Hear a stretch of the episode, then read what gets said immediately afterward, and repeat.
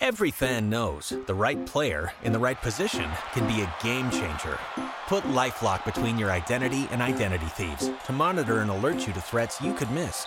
Plus, with a U.S.-based restoration specialist on your team, you won't have to face drained accounts, fraudulent loans, or other losses from identity theft alone. All backed by the LifeLock Million Dollar Protection Package. Change the game on identity theft. Save up to 25% your first year at LifeLock.com slash aware.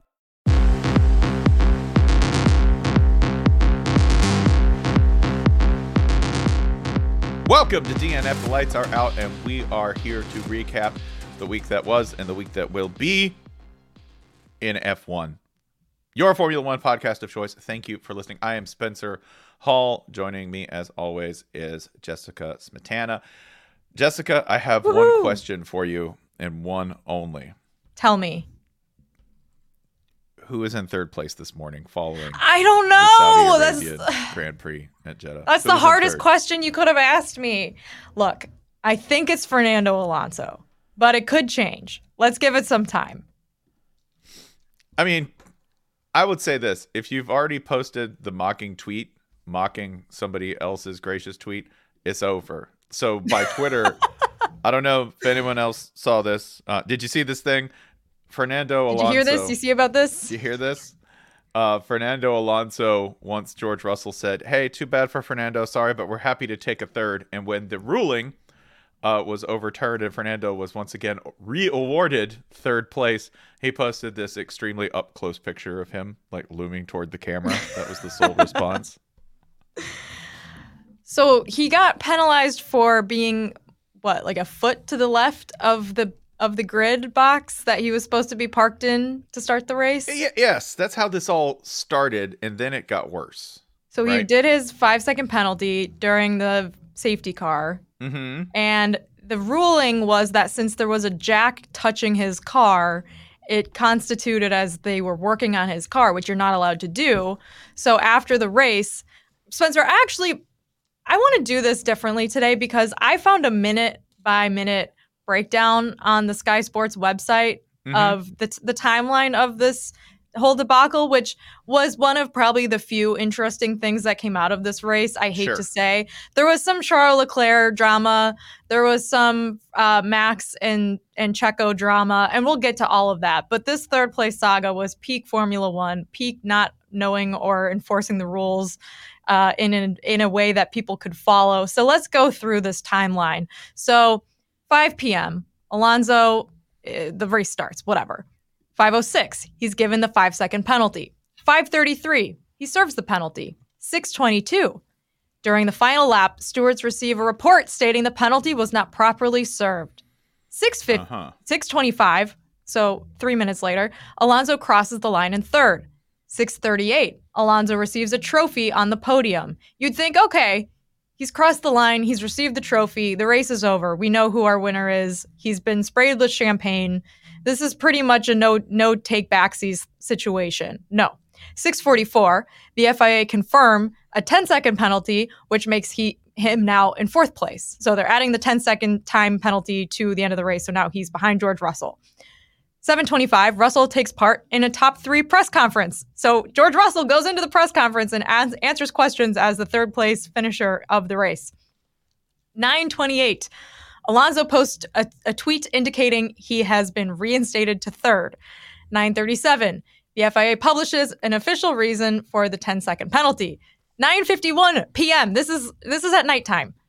FIA confirms Aston Martin has appealed. 10:03 FIA confirms 10 second penalty overturned. So between the 6:38 trophy ceremony on the podium and 10:03 p.m., almost 4 hours later, he is now once again in third place.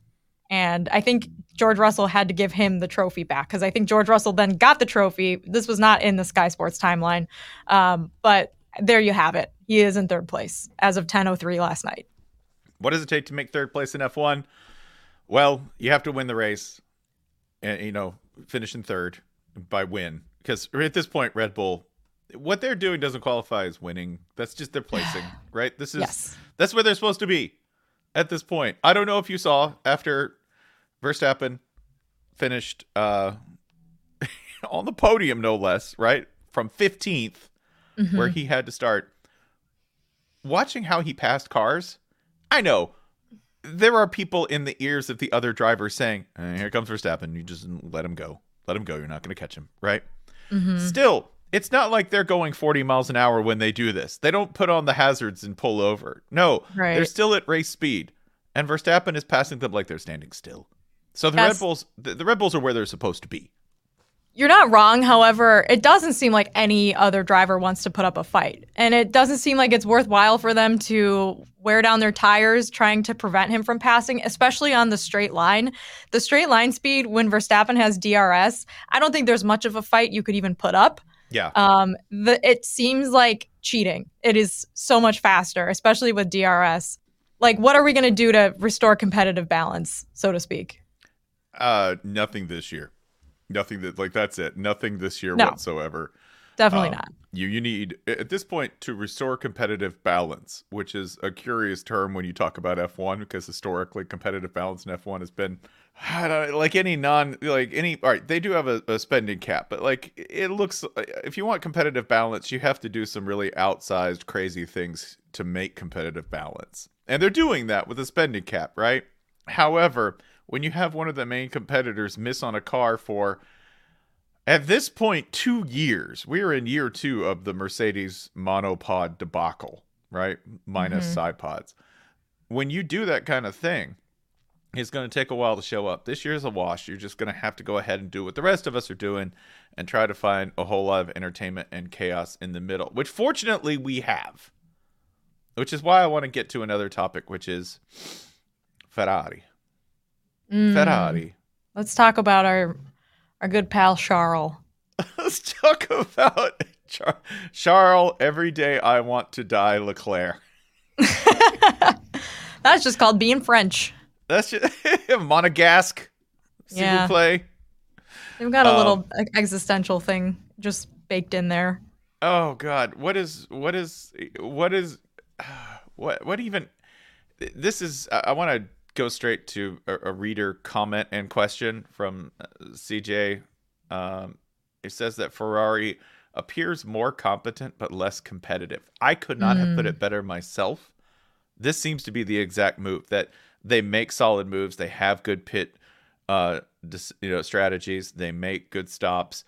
They appear to have their ducks in a row, but they are less competitive than they were last year. How? That's uh that's a good question. I think there's trade-offs when you do anything to your car, right? If you give up a little bit of speed, maybe it's in service of reliability. Although he took a 10 place grid penalty because of already running out of uh, engine parts essentially two races into the season. So that's up for debate. Um, there was also, I, I think the, I don't know if necessarily more competent is accurate given the radio message that we heard during this race where he uh, was very uh, upset. I'll read the message. So this was with his engineer, uh, Xavi. Try to push from safety car line one for Lewis Hamilton. He just pitted. And Leclerc said, Xavi, you need to tell me that before. And he said, copy. And he said, no, but come on. Like he was not happy that he wasn't being informed of the strategy decision in the middle of the race and so i don't know maybe maybe it's not fair to say that that's incompetent but it's at least frustrating for the driver I think it's it's doubly frustrating for them at this point because this was supposed to be a better matchup for Ferrari v Red Bull specifically because of the track. This was going to be Right. something that favored Ferrari's existing build.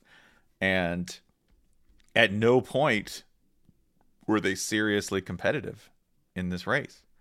That's just that, that's got to be infuriating. You know who was more competitive? Somehow the team that we dogged coming into this as being a complete wash, myself included, saying, "Yeah, just you know, wrap it up, take it to next year, go ahead. Who cares about a constructors cup? Uh, you know who cares about a constructors cup? Mercedes. yeah The the constructors championship still means, and a placement there means something to them because Mercedes, um, after much moaning and bemoaning of their uh, entire way of doing things, managed to finish fourth, fifth, which Well, third, third, fifth, if you think about it, you know, during 6:30 to 10 o'clock p.m. on Sunday night. they were they were a hot aggregate fourth for a minute. Yep. Somewhere in there. Yeah. Well, going into this race, so there's been so much happening like off the track with Mercedes and the weird PR messaging that they're putting out there, which is like essentially no PR messaging. Like there's no Yeah. media strategist who's like, hey guys, this is the company line this year. This is how we're going to keep fans engaged, keep people hopeful that we're competitive. Like any of the things that you do if you were a team that knows, you know, before week three, you're not, you're probably not going to win the Super Bowl, but you want to still sell a lot of merch and tickets throughout the season, right? Yeah. Um, so Toto has already said that the concept of the W14 car is is wrong and bad, and it's complete. He's completely repudiated it. Lewis Hamilton has said that the engineers didn't listen to him when they were making adjustments to the car last season, and that you know has riled up a lot of his fans that are like, well, why wouldn't you listen to Lewis Hamilton? He obviously can give better feedback than probably any, any driver on the planet.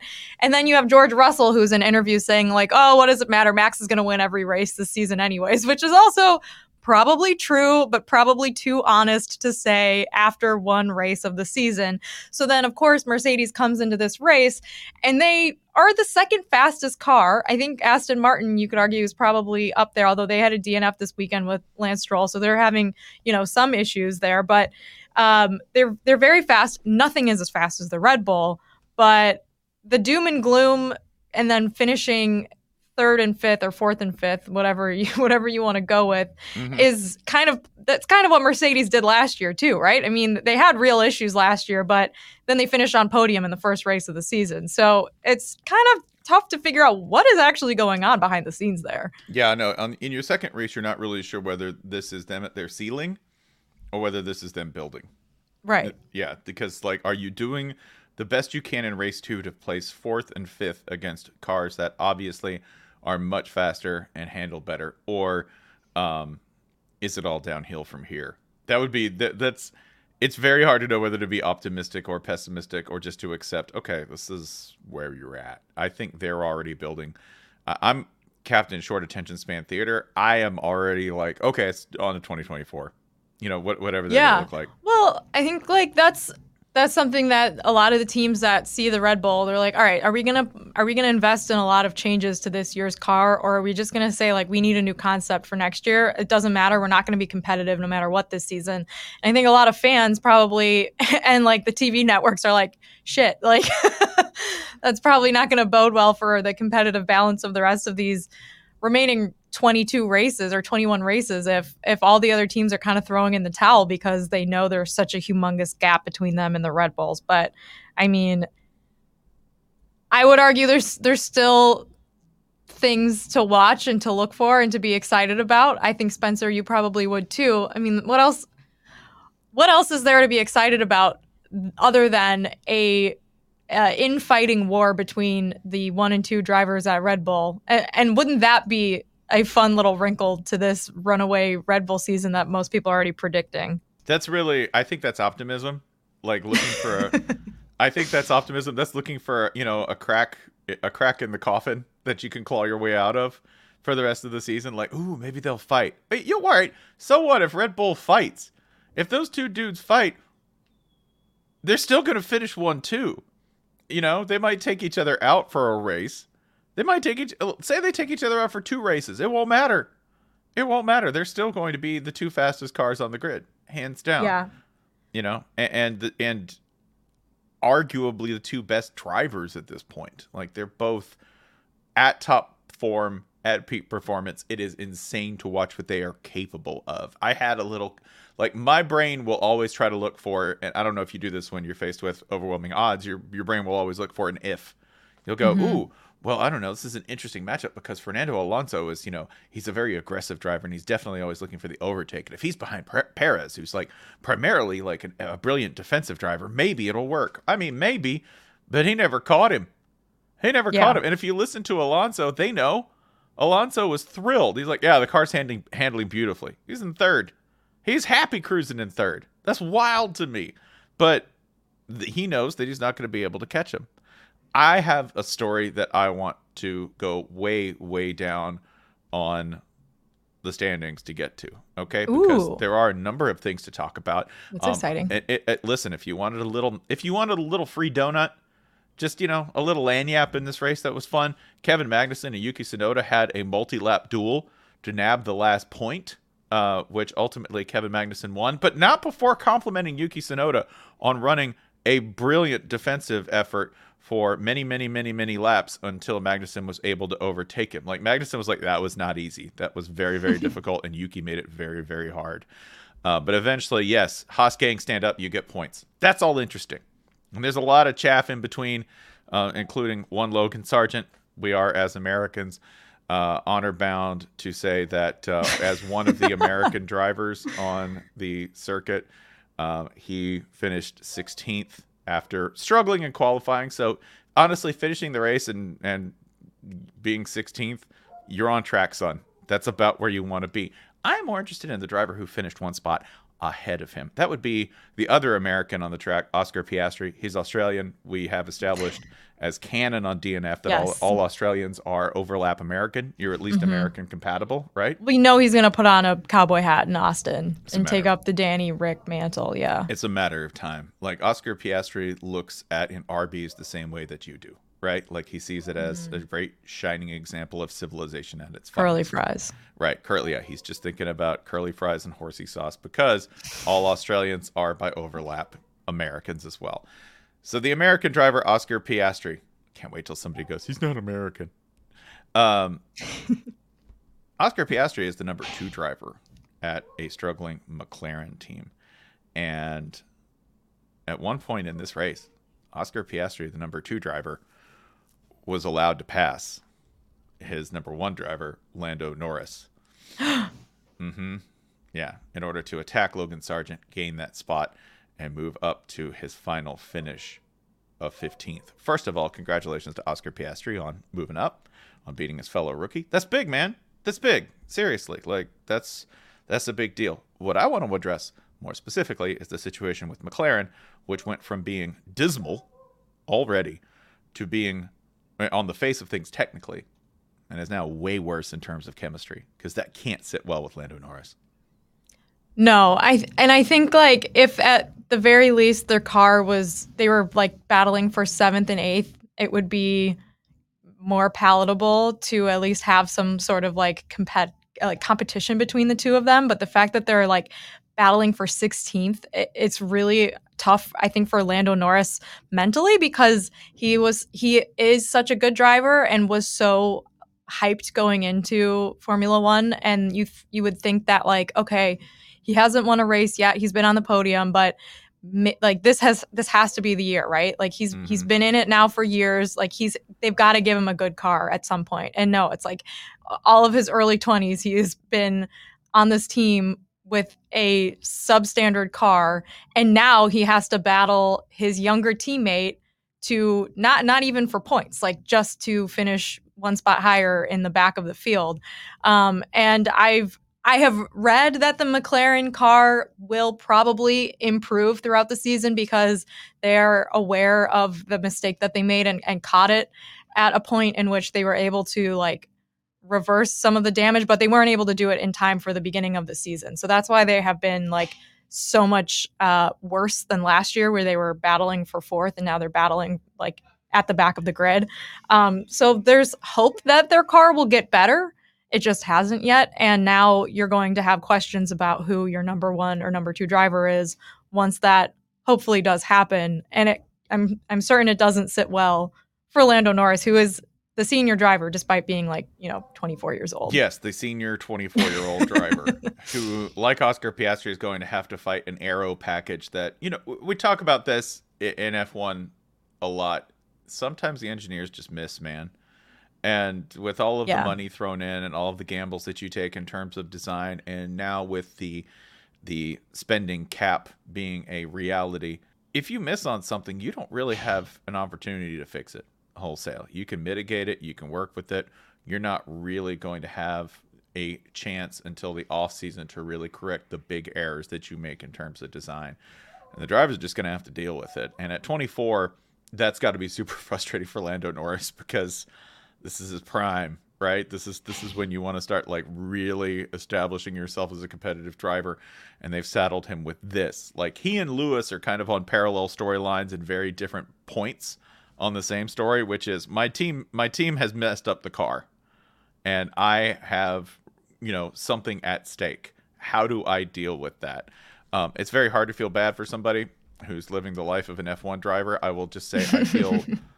or, or you know sympathy or empathy aren't really in play how's this i just feel for him a little i feel for him the responsible amount as an athlete as an athlete i think it's fair to feel Yeah. like uh, you know frustration or whatever like feeling the the feeling of being passed over for someone younger with you know potentially higher upside than you i think would be something that would be terrifying as a young Mhm. athlete especially when you like oscar piastri is, al- is also someone i mean we all saw what happened last year with him and whether or not he'd be at alpine or mclaren like he was fought over by multiple teams and in the in the international courts because of how uh you know the, upside that he would provide to a team. So yeah i think it would be a really frustrating situation to be in to be so young and to have to worry and like look over your shoulder or another even younger person who you know is going to be racing for the same thing you're racing for and there's like there's nothing that says that Lando Norris has to be the number 1 guy, right? Like this is how Formula 1 works. You're you're hot or you're not and there's team orders and you either follow them or you don't. I do feel the frustration from that entire team, especially because they're, you know, a British team, they have a ton of fans and everyone is wondering what the hell is going on over there. This you're supposed to be good, guys. You have two really good drivers. What the hell? But it's not working out right now. Yeah, I think everyone is still getting used to, and this is like not just a McLaren issue, but if you go, everybody's coping with new regs, right? Like we've changed the height on the cars, we've changed the way that, which changes the way that the aerodynamics work, and there's a lot of very smart people who will still struggle with this. And the one team that was tuned in to start, uh, unsurprisingly, has continued to dominate. So we can talk about drivers. You know, like everyone on the grid is honestly an incredible driver. The teams behind them, the teams behind them more than not influence what like the driver is a marginal difference. We talk about like sports wise, if you have a driver, that's the like 10%, 5% margin that's going to make all of the difference. The reason that we can laugh at, you know, the struggles of McLaren. Laugh gently, by the way. We laugh gently because I love that shade of orange. I love do the too. McLaren team. I like Zak Brown. I like both drivers.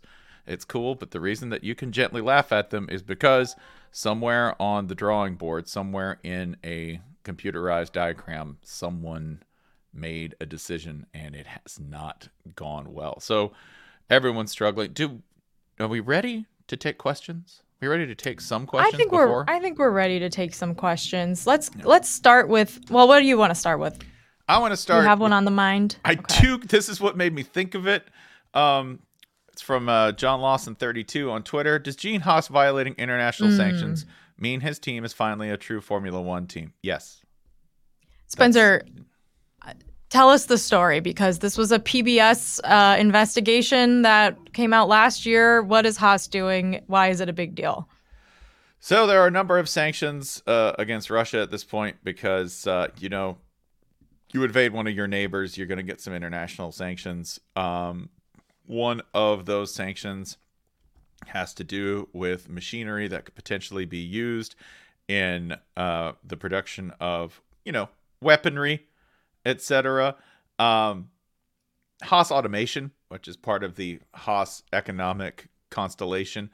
Um, they uh, might have been flouting export controls per PBS. Uh, that some of the mach- precision machine tooling used in the Russian arms industry uh, were manufactured at the Haas facility in Oxnard, California. If I lost you anywhere in there, I'm just going to translate it for you. Haas make machine for Russian gun. That's that's that's really what this equals. So it wouldn't really be an F1 season if we didn't have some sort of tangled international scandal involving a number of uh, treaties, sanctions, international agreements, and flouting of said international agreements. So, uh, yeah, Haas, there you go. The, you're you're you're now officially an F1 team now that you've had a scandal transcending motorsport. Do we think this will be in season six of Drive to Survive? Hell no. No. they will not touch this with a 10 foot pole. We'll just see we'll just see Guenther going, It has been a very tough week. You know, file not found. Better call Gene. Better call Gene. Gene, we look like fucking war criminals. Yeah, it's it's not good. Like to be clear, this is not good. It no, really, really I, I think good. when it comes to sports teams breaking laws, generally you see like fraud, bribery, embezzlement, those types of things.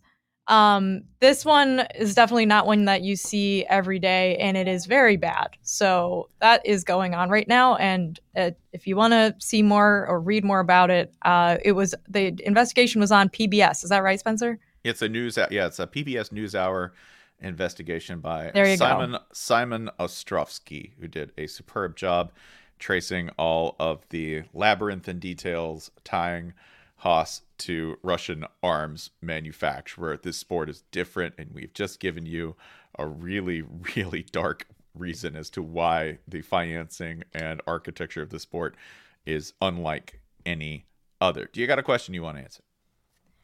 Um, yeah. Let's let's ask another question about a a governing body that has a lot of weird things going on with it. This is from C. Salicido. What the f is up with FIA and their rulings? This has happened before. this happens a a, couple times a season, right? Like we find Uh-huh. out after a race someone did something. Like this happened with Carlos Sainz last year. I want to say after uh, I forget which race it was. He ended up on the podium and he found out while he was like eating dinner with his cousin and was like, "Oh, I guess I finished in third place." And it's a bummer always because they do the celebrations right after the race. So if there is any sort of overturning of the top three finishers, like it's like I feel like once you get the champagne soaked into your racing suit, you probably should just be able to keep the trophy and move on. But yeah, it does it does seem like you know, when there are things that the FIA, the governing body of Formula One, notices that go wrong during a race, there should be a mechanism by which to enforce it before we do the like big celebration and the national anthems and the whole thing after the race. But with with this situation, you know, they they didn't realize that he had broken the rule or didn't say that he had broken the rule until after that. And then there was an appeal. So then, you know, I guess I understand why an appeals process would happen after a race, but that's not even what happened in this case. Like they they didn't even say like Alonso had the 10 second penalty until after the podium celebration. It just it feels like there's got to be a way to know this stuff happens sooner. And then I get the appeal being later on, but it's it's wild to me.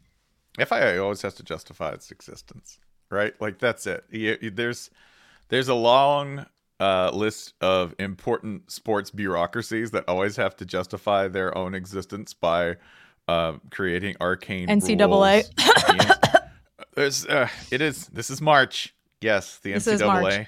which is which is in reality a basketball tournament masquerading itself as the regulatory agency overseeing amateur athletics, college athletics in the United States. They're really just they're really just like a brokerage that sells men's basketball tournament. We should sell- specify because when it comes to the women's tournament, they they can work out with a dumbbell in a conference room, Yeah, and we won't care until someone posts it on TikTok, and then we look bad. yeah. And then the response isn't, "Wow, we really should regard women's sports with the same respect." No, the response is, "Get them to elliptical machines." Yeah. Don't let this happen again. I mean, take away their phones so they can't post it on TikTok. I'm just kidding. They didn't I- do that. But I hate it when you. I hate it when They- you publish po- photos of things as they are in the real world as they actually exist. Um, no, there's they they are. If you want to know like what the one of the king daddies of the uh, we swear we're important sports bureaucracy. You know, it's FIFA and it's it's FIA in that order. And FIA is like all of these sports bureaucracies making it up. They're just making it up as they go. They want their cut. And if they have a rule, if it's embarrassing, they'll overturn the rule just because it's embarrassing, not because it happened. And being, I, I think there is, if I could put an angle on it, there's a little bit of super, super French logic behind this. FIA, headquartered in Paris, historically a very French influenced thing. This is very Cartesian. They're like, well, the jack was touching the car. And if the jack is touching the car, then by definition, it is being worked on. So we must call this because it is it is a rule and it must exist. It is also super French for everyone to get real mad and for them to go, ah, just, just forget it. Fine, fine. Give Fernando Alonso third. this is I'm far too exhausted with this debate. Have your way. There's a there's a joke in here where like FIFA is one F up away from being the FIA or, or something like or FIA because there's like We're they're spelled the same. Well, I'm gonna You're work so on this.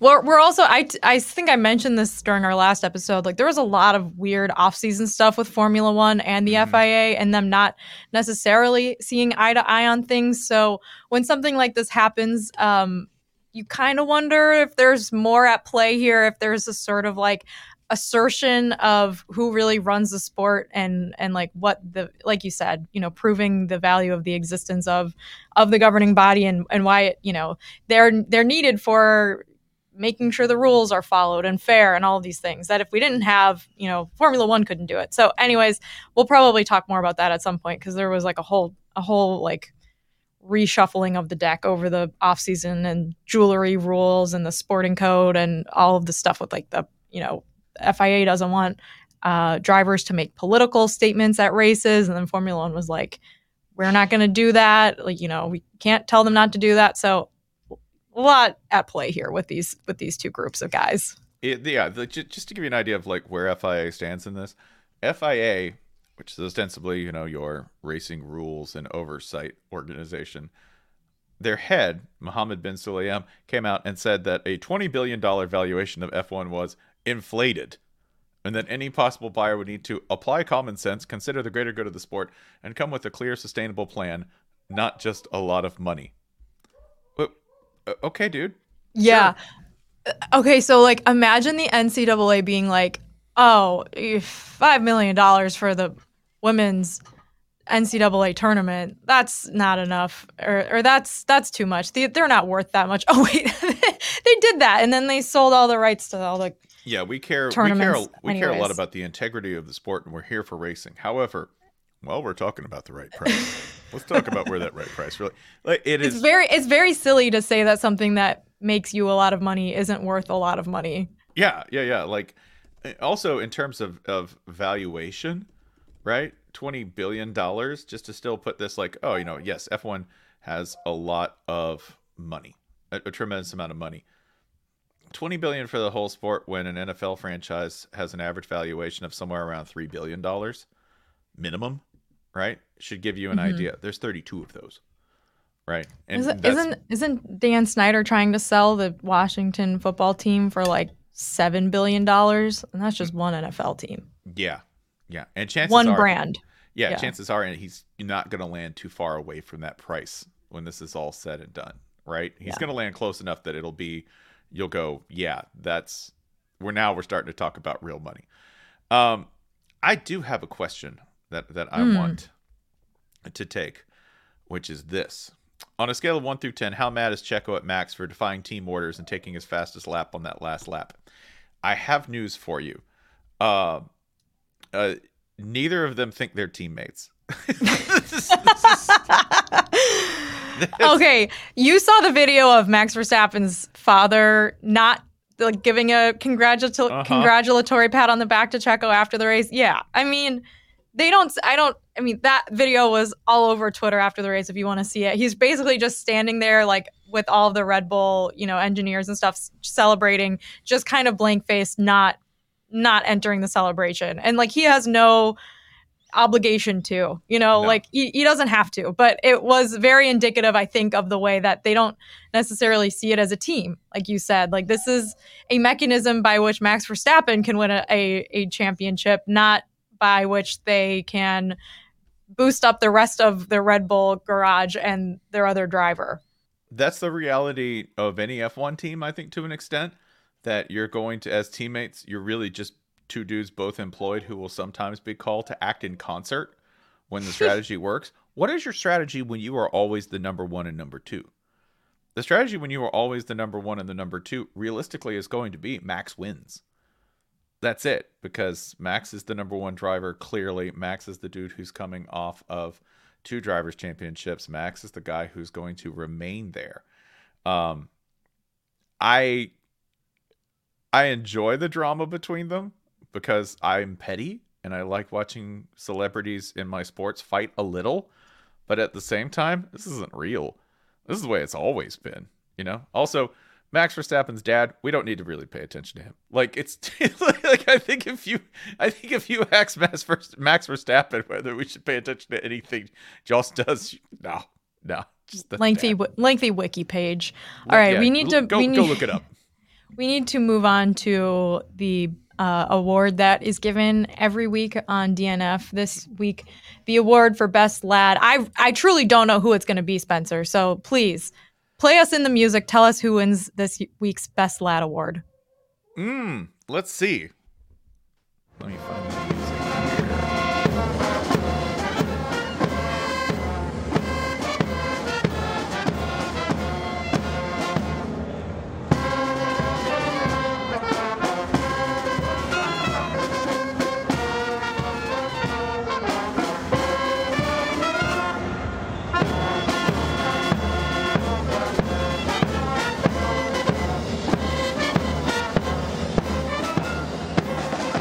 Oh, that's you know what? That's oh, that's that's. I'm so sorry. That's what was that? That was the Saudi band playing the anthem. You know what we never talked about during our, our Drive to Survive recap? They included the Hungarian dancers that we talked about last season in yeah. the Netflix show. I don't know if you've seen that yet, but it was a sight to behold. Yeah. If we could match that up and just get a, a, a good mashup between the two of them, then I think that would be that would be fair because that's a combination of that's a combination of two great tastes that'll just taste, you know, great together. Were you in band, Jessica? I was. I played the clarinet. Okay, so this is good. Like I played Squidward. I, I, played trumpet and I played French horn. And mm. I will tell mm. you, it's hard to stay in tune outside. It's hard mm. to t- stay really? in tune outside. Yeah, it's the weather, the temperatures, eh, all of that can affect tuning. So I'm sure they were trying their best, right? Yeah, I hated night. band.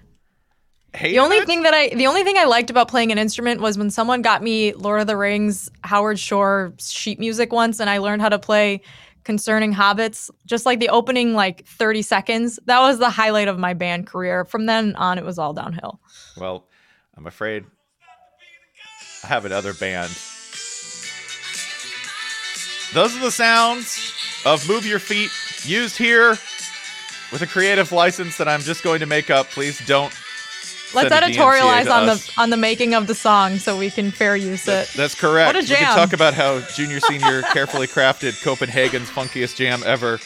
But the lad of the week is going to go to Kevin Magnussen. That's right, K Mag, wow. baby. With one point on the line for Haas Racing in a scandal racked week that he had nothing to do with because, come on, he's just a race car driver from Denmark. He doesn't have anything to do with international arms dealing, as far as I know. K Mag came out, fought Yuki Tsunoda down the stretch the whole way. A thrilling matchup that the rest of the race did not afford us in earnest, okay? We had to go and look at the 10 spot for the most competitive racing, but damn it, we found it. You know who gave that to us? That's right, really, two lads of the week, okay? Yuki Tsunoda and Kevin Magnussen for a duel uh, that I don't know if we'll remember it, but I'm going to remember it for like a couple of days. It was well worth it. A point for Haas. Haas gang stand up. And shouts Woo-hoo! out to AlphaTauri's own Yuki Tsunoda for, you know, just making us so proud as our snack mad boy. That is our dual lad of the week. Hell yeah.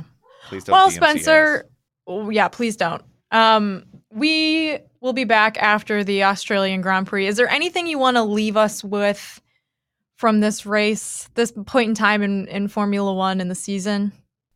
Um, I would like to leave it this. Um, if you think life ends at 40, look at Fernando Alonso because that man is posting with the enthusiasm of a 13 year old with their first Reddit username. Right? like that's. He's posting memes. He's doing all kinds of nonsense. He's posting like ironic selfies. Just like seriously, man. Age age ain't nothing but a number, especially if you're a wealthy Spanish F1 driver. Just remember that.